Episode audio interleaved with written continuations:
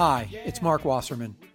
Welcome to Ska Boom Stories, which is the audio companion to my new book, Ska Boom An American Ska and Reggae Oral History, which is available for pre sale through DiWulf Publishing House.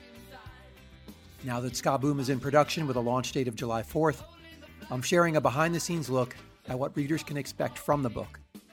In 400 plus pages across 19 chapters, I've attempted to knit together the origin stories of groups of passionate musical pioneers who created a uniquely American version of ska and reggae.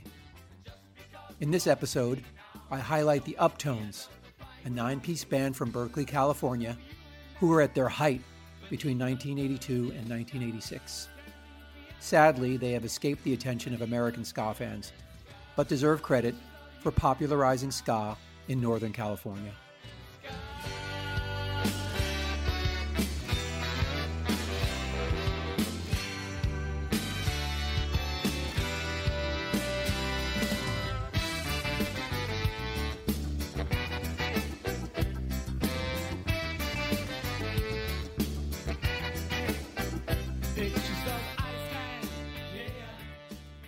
Any city in the U.S. was ripe for the message of two tone, it was Berkeley. The city was steeped in a progressive vibe, and the members of the band came of age in the 70s when the city was on the front line of anti Vietnam War protests. Berkeley was also fairly moderate income wise, and unlike most cities in the U.S. in the 70s, was racially mixed. The Berkeley Public Schools were notable for being one of the first to start a robust jazz education program in the elementary schools in the 70s that encouraged kids to participate and learn an instrument. It was similar to the idea of feeder systems you see in professional sports. The idea being that if you started kids at a young age, by the time they got to high school, they would be pretty advanced musically. In fact, a significant number of notable American jazz musicians are from Berkeley. Nearly all of the nine Berkeley High School students who came together during the fall of 1981 had been playing jazz or classical music since they were kids.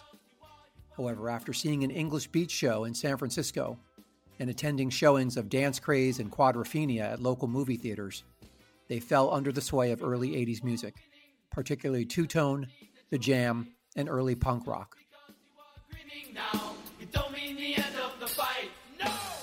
because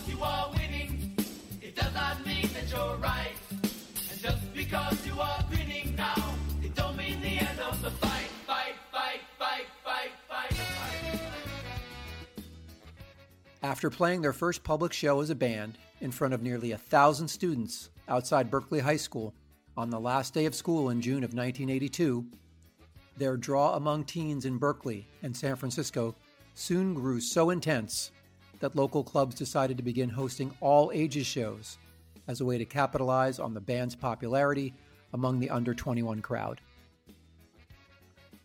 Within a few months, they were playing clubs across the Bay Area, which coincided with their first two recorded tracks, Get Out of My Way and Out to Sea, getting radio airplay on both college and commercial stations, which was unprecedented for an unsigned band. Have a listen to their most well known song, Get Out of My Way.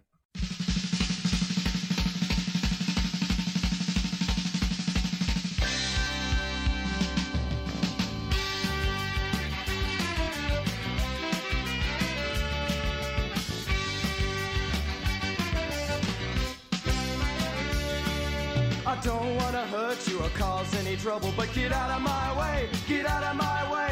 I'm trying to dance here, I'm moving the double, so get out of my way, get out of my way. I don't want your guns, and I don't want your rat race. I don't see any fun in filling up your office space. Hey, I paid as much to see what makes you so cool.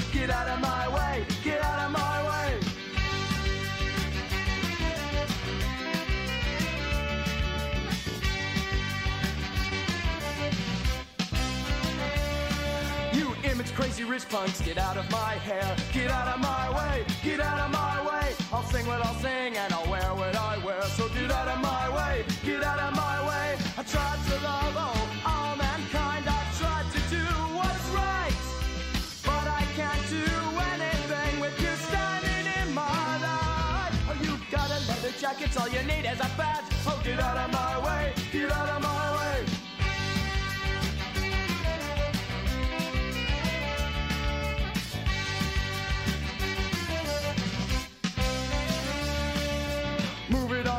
On, I came here to dance. So get out of my way, get out of my way. Go to the back if you want in summer's pants. Get out of my way, get out of my way.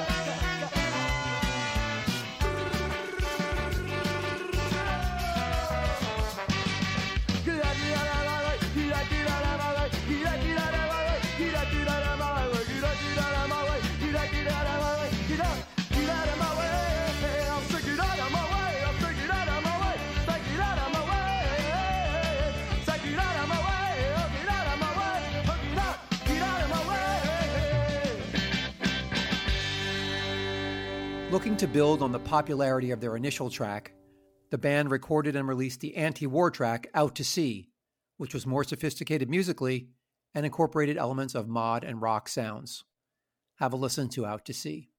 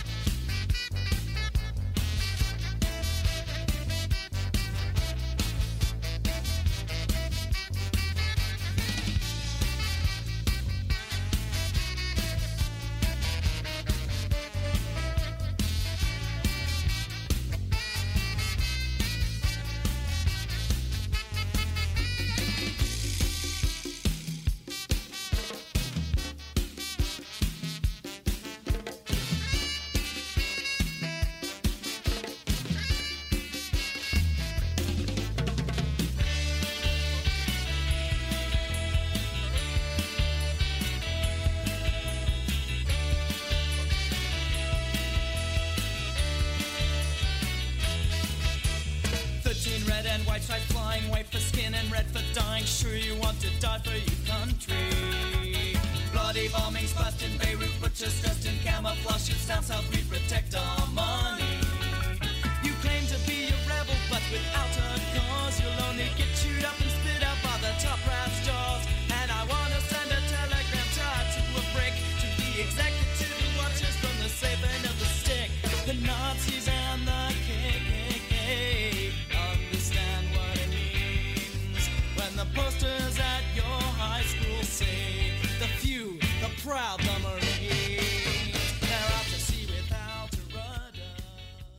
Out to Sea also garnered regular radio airplay and caught the ear of Joe Strummer, who name checked them during an interview on KALX in 1984 ahead of a Clash show that night in San Francisco. Hear what Joe had to say about the Uptones. KALX in Berkeley, sitting here with Joe Strummer and Bikini Babs. Well, we had some music on, Joe. A caller called up and asked if uh, you thought that there was any other good music being done that, you know, was meaningful beside The Clash. Uptones. Uptones, really? Hmm. How come? You see, now when we in '77, right, we thought we were going to change everything. Mm-hmm. Idealistically, naively, we thought we could, right? But it it didn't seem it was being done with any intelligence. I mean, a lot of groups jumped on that sort of a bandwagon and just shouted anything out, obvious things, and it never really made you. It never really. It was too too crude. I don't know. It wasn't a communication properly somehow. And I just heard this Uptones record last night that I thought I could hear that five times in a row Uh-huh. and still get something out of it. Had you heard them in England? No, no, in England, boy, we don't hear anything in England. So you Certainly not from here. so you think it's their message and their lyrics? Uh, yeah, it's a bit of intelligence. Uh-huh. You know, it, it gives you something to feed on. Well, what about the whole punk movement? Is that dead? Yeah, the, you know what we got. We got Siouxsie and the Banshees doing uh, hippie Beatle numbers and wearing caftans and appearing with dry ice. You know, Too much and style. coming on to Led Zeppelin's introduction, uh, Stravinsky music, and you know, Rotten's got himself a Holiday in bar band, and he's, I don't know. I heard he lived in L.A. now. Yeah, he's, exactly. I mean, where where did old English pop stars go in the seventies? You know, Yeah. they went to L.A. Imagine being in high school and hearing Joe Strummer name check your band on the radio. Kind of mind blowing. The band soon caught the attention of legendary rock promoter Bill Graham, who took a shine to them, and due to their consistent live draw, they were selling out most of the shows they were playing. They were soon opening for headlining acts of the 80s like the English Beat, Madness, Oingo Boingo, the Go Go's, and Billy Idol, and later toured with UB40. The band was so popular that they appeared in the 1985 Rolling Stone Bands to Watch issue, which I remember seeing and being excited that an American ska band was getting national media attention. The band's bassist, Ben Eastwood, shared what it was like to take the photo and to be featured in the preeminent music magazine of its time. You were also in Rolling Stone magazine Bands to Watch. What what was Yes. that like? Ah, what was that like? Uh, You know, the only thing that we really did for that was the photo shoot. Um, the folks at Rolling Stone wanted a, a special picture. You know, they didn't want to have our regular p- promo shot. They wanted a special shot done. And I remember going to the studio. Uh, it was a female photographer, Michelle something, I think, but um, she's credited on the page if you if you look it up. Uh, in that copy of Rolling Stone, which I actually have around here somewhere, obviously, because when you're in Rolling Stone, you see Right. the record. Uh, so that years from now, I can say to people, "I was in Rolling Stone." They go, "Bullshit! No way!" Right. And I'm like, "There he is, Sting on the cover, right?" And uh, but um, uh, and and pretty soon people are going to be like, "What? What's Rolling Stone?" Rolling So- Stone, right? yeah, so I was like, okay, well, never mind. Um, but uh, but we went to the studio and they had that crazy setup with the nine. It was there was nine people in the band, so it made perfect sense. Set up a tic tac toe board and put the boys in it, right? right. Uh, and that's what we did. It was actually a pretty good picture. We all, uh, you know, it was the first time I think I think it might have been the first time we ever did makeup for a photo shoot, and some some of us look a little more made up than others, and um, uh, you know, I think Eric looks like he's about twelve, and uh, uh, it's it's it was an interesting it was an interesting time. I mean, I think I was when my parents started to take it seriously because they had gotten us. I remember when I was younger, my parents had gotten us. You know they were like, oh, we're going to be the cool parents. We're going to get our kids a subscription to Rolling Stone. So Rolling Stone was coming into the house when I was um 13, 14, somewhere in there. So they had no, you know, they knew what Rolling Stone was. My mom worked at the university and with graduate students and stuff, so she had her finger on the pulse of the Grateful Dead Society. But um so that was that was it was kind of cool. I mean, you know, and we were the, not not only were we like the the the one of the bands to watch, we were the the first one. You know, it was like they said, "Here's the bands to watch," and then there was our picture right there on that first page. Soon after, the band, which was dealing with the loss of their original lead singer, Eric Rader, regrouped and recorded one last EP, and they had one more local radio hit with the song Burning Sky. But by 1987, the band had officially called it quits. However, they did reform briefly to perform at the International Ska Festival at the Berkeley Greek Theater on Earth Day in 1990. The show is notable for being the turning point for the passing of the torch from American ska bands like the Uptones and Donkey Show to newer bands like Let's Go Bowling and Gangster Fun. As it turns out, Tim Armstrong, who also grew up in Berkeley and would later go on to form Basic Radio, who opened for the Uptones, Operation Ivy, Dance Hall Crashers, and later Rancid, was such a fan of the Uptones that Rancid covered Get Out of My Way on their debut album, providing further evidence that the roots of American ska are based in the 80s and not the mid 90s. Check out the Rancid version of the song.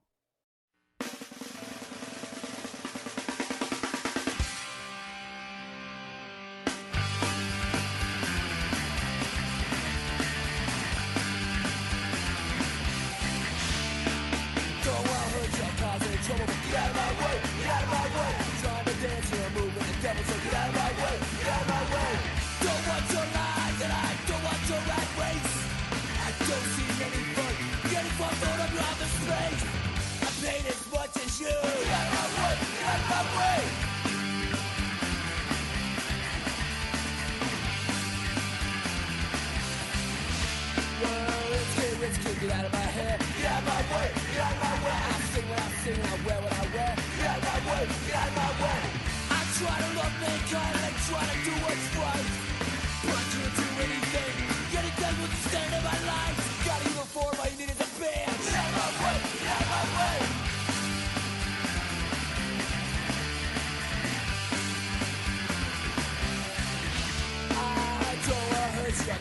trouble, but get out of my way, get out of my way. Trying to dance, you're moving the devil, so get out of my way, get out of my way. Who do you think you are? Do you think you're some kind of cop? Why did you come along?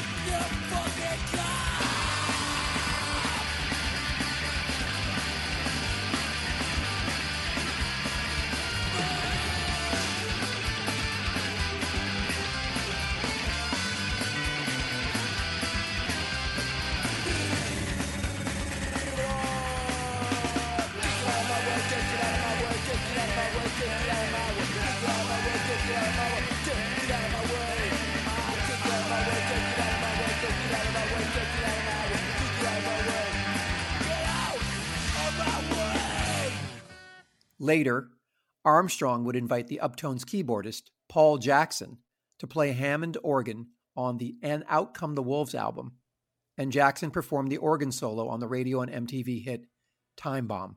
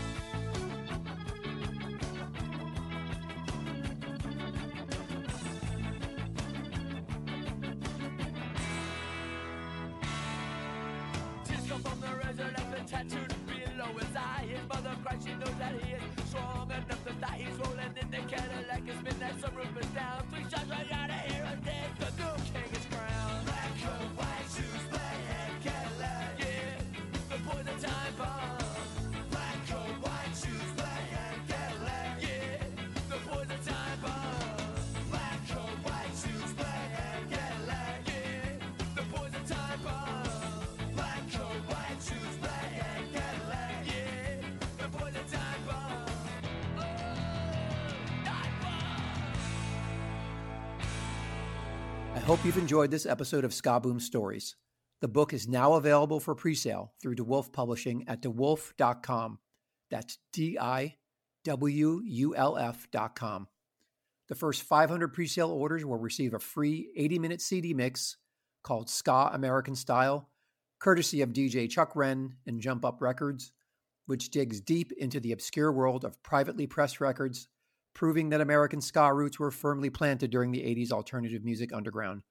Visit diwulf.com to order. If you've listened and received some value from this episode, then please help support the podcast for as little as $3 per month on Patreon. Just go to patreon.com backslash ska boom podcast for more information. Thanks for listening and take care.